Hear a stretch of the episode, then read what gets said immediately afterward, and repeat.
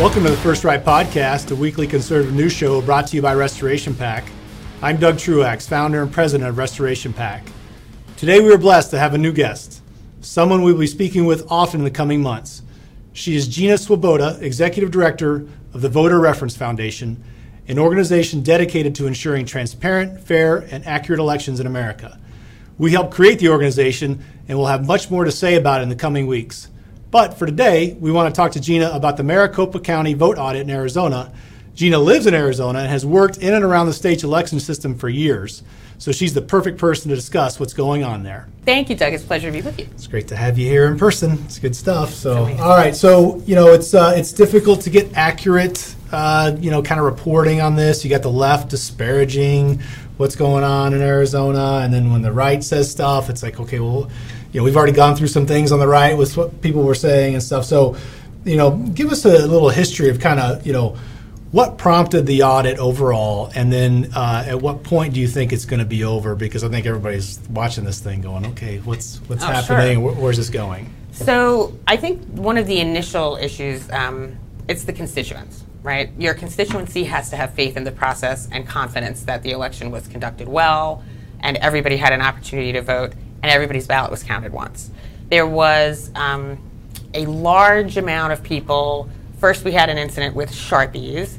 This did not affect in any way the accurate tabulation of the votes. However, people in Arizona were trained for 20 years never to use a Sharpie. Right. And then there was new equipment and they advised them to use it. So even before the, the tabulation started, people had a concern.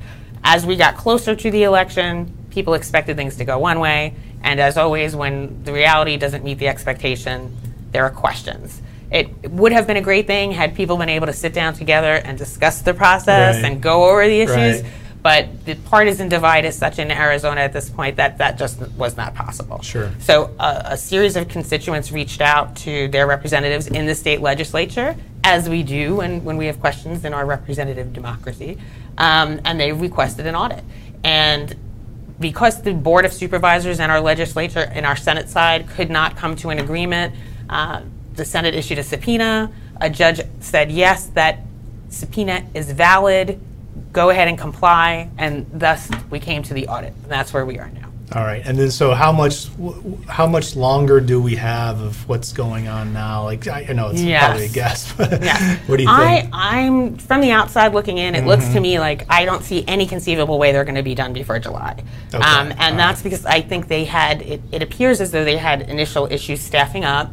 I know the agreement they published online with between the Senate and the auditors says every single volunteer needs to have not only like a, a domestic background check, but an international background Oh, wow. check. So that takes time. knew? Um, exactly. Well, we and and, and Right, as it should be, we don't want people handling the ballots Yeah, that haven't right, been fully sure, vetted, right? yeah.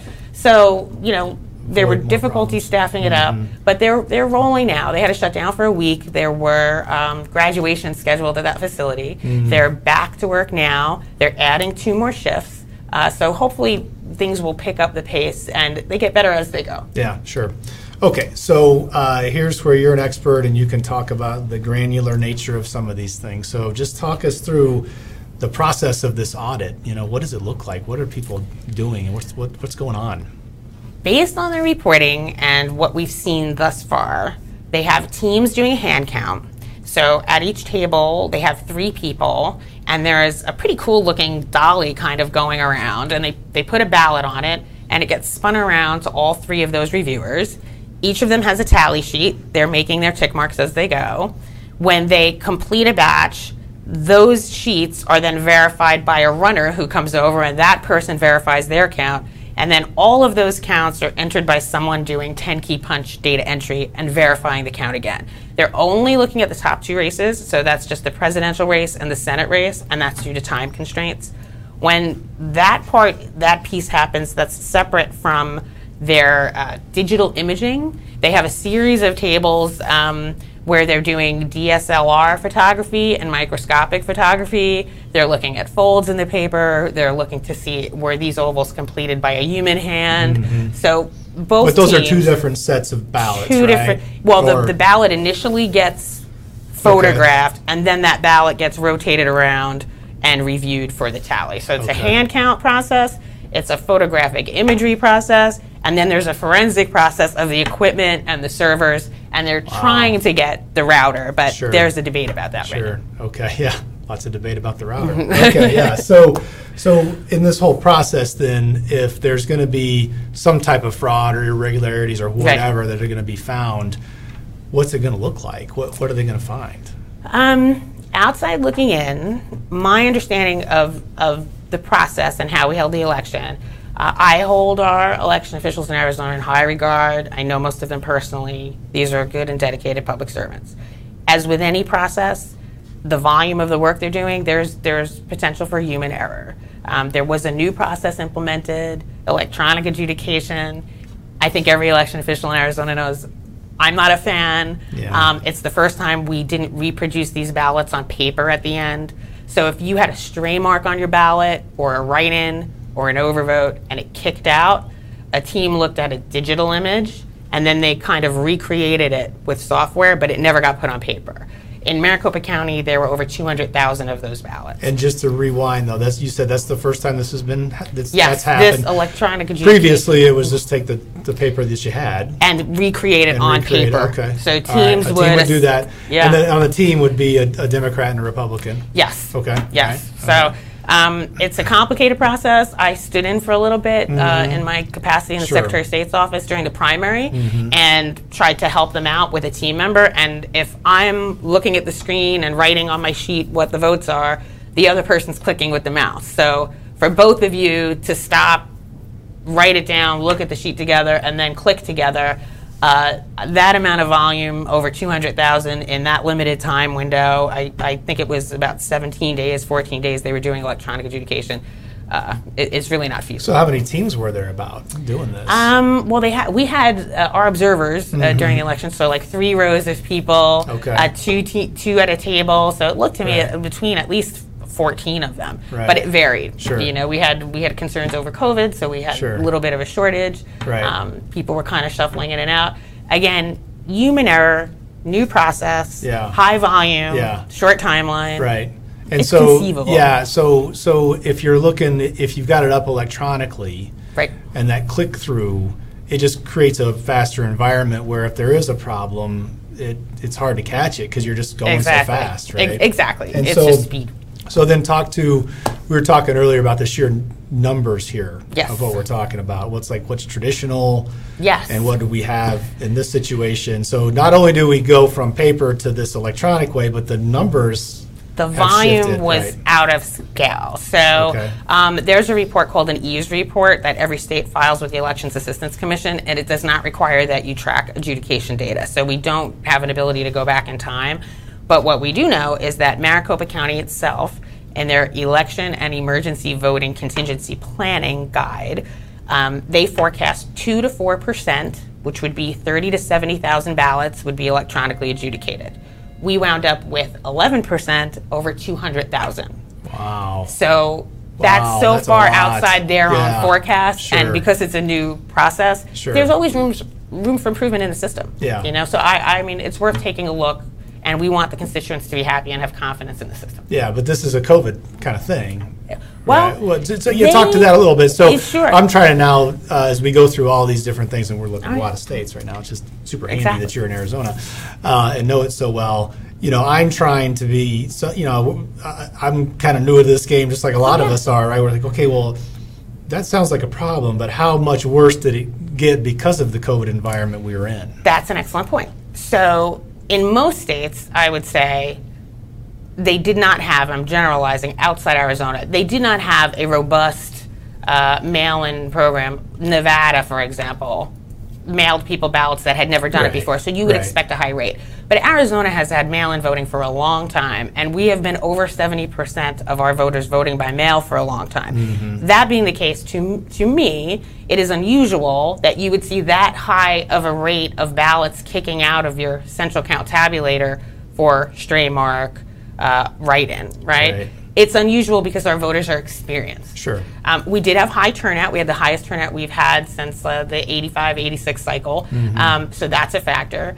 But it is so, so widely outside the forecast range, and we are so experienced at voting by mail in Arizona to me, it suggests it's worth taking a look at the process to see if it can be improved. Yeah, right. So back to the audit then, if you're replaying what happened in the voting days and, and then now we're going back one by one. So Right. that's, it's just slowed everything down now. Yes. The audit piece is like, okay, let's take our time now and go Yeah, exactly. bit by bit. Okay. It All there right. to me there's no um, there's no downside to reassuring the voters. Of Mm-hmm. course. There's all upside if there were errors in the process. If there's always going to be human error, um, then we can address them. We can fix them. If everything was perfect, woo, yay! Yeah, you know, people right. feel better. Sure. If things need to be improved, they need to know that too. Sure. Um, but there were so many questions and there was so much outcry. I, I do think it's, I always believe in transparency. You bet. Right? You bet. Sunlight's the best disinfectant. Show everybody. That's right. Show them how good we are. Truth is everything. Yeah. Exactly. Yeah, and I think I, every, every time we have these conversations uh, with other people from other states and even the work you're doing uh, for the Voter Reference Foundation, it always feels like to me that the states in general had gotten a little sloppy in different areas and just, you know, nobody's really paying a lot of attention to it. And then you start overlaying the COVID thing and everybody takes their hands off the wheel and let's just push a bunch of ballots through.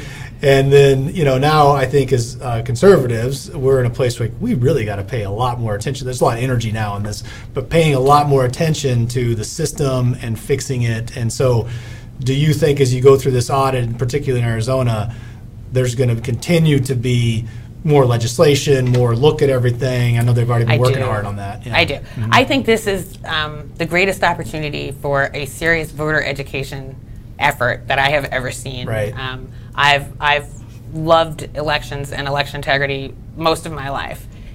The people are ready to learn. Right. Let's let's help teach them. Right. Let's open up the process. It doesn't have to be a black box. It shouldn't be an opaque thing that only election officials understand. If we want people to have confidence in the system, they need to understand every aspect of the system. And we're finally in a place where people want to learn about it. So the more we do, the better it is. The Right. more we talk about it, the more we show people how it works, the more faith they have in the system, the more people will vote. That's The, right. the downside of saying everything is fine, your concerns are, are misplaced, go home and stop calling us, is that voters stop coming. Right. And I believe that that's part of what happened with the turnout in Georgia. Sure. If people don't believe that there will be a difference, they will stop participating, and then we'll have nothing. You That's know. right. So That's right. I, I do think that some of the work that's being done across the country is all to the benefit. Um, I love the constitutional republic. The form it takes is our representative democracy. If we don't go to the ballot box, there there is no governance governance as we know it. That's right. So That's it's right. all upside. That's right. All upside. Yeah, for sure. And everything's hinging now on the future of our elections and getting to the truth every Exactly. time. And if we don't get that done, I look at this process and I have to think to myself, you talk about the black box and you know bits of it. You know, if something's opaque and it, you can't quite get to it, that's where the the immoral you know cheater is going to go and try to This true. figure out how to like get the get that piece of it. You know, and the folks that are you know moral, trying to do the right thing, they don't maybe not even know that thing exists over there. But That's you just right. have to continue to open the whole thing up so that everybody can see, and it makes it harder for people to cheat. That's This is true gotta too. Yeah. I mean, the more transparent we are, the more faith we have, the more open it is. Um, I think the less likelihood there is of, of fraud. You know, I, I think we have new systems and human error.